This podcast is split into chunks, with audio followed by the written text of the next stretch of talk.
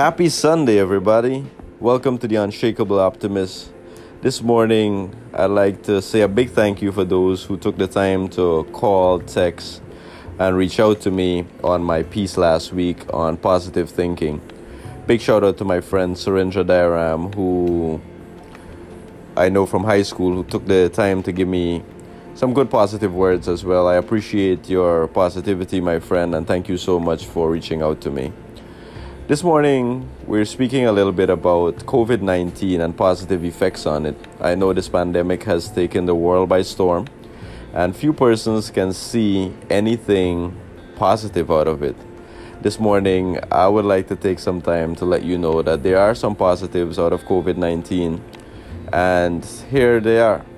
The first one is better relationship. Um, I would have noticed that due to the curfew and persons staying in a lot more that stronger relationships are being built. For me personally i've experienced stronger relationship with my parents with my kids.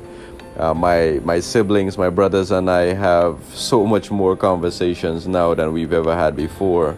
Um, the loved ones i've surrounded myself with it's just been a really good experience in terms of taking this time in building and rebuilding relationships.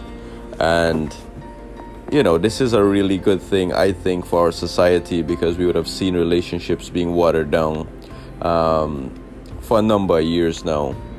A second good thing that I would have seen um, from this entire pandemic is better habits. Uh, when last did you pop up your social media and you see so many persons are gardening now or jogging or eating better? Um, so many different things that they're doing. I have friends who I never thought would have taken up yoga or the gym, and they've now created their own little routine to work out and exercise and do these type of things. So, you know, you can take this time as well to introspect like I have. Um, I've improved my workout habits. I've improved. I added three new beds to my garden area. Uh, so it's a good way in terms of developing good positive habits for yourself.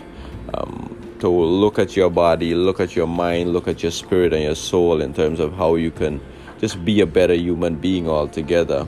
And of course, we are what our habits are. So if you develop better habits during the season, more than likely when you return to your crazy routine, um, after COVID, you would be able to experience, you know, these good habits implemented in your life.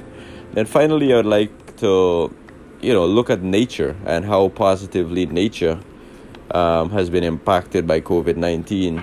If we look around, there are definitely bluer skies, there's less um, exhaust smokes in our atmosphere, and we're seeing animals that we haven't been able to see for decades are now, you know, making appearances and, and being present around us.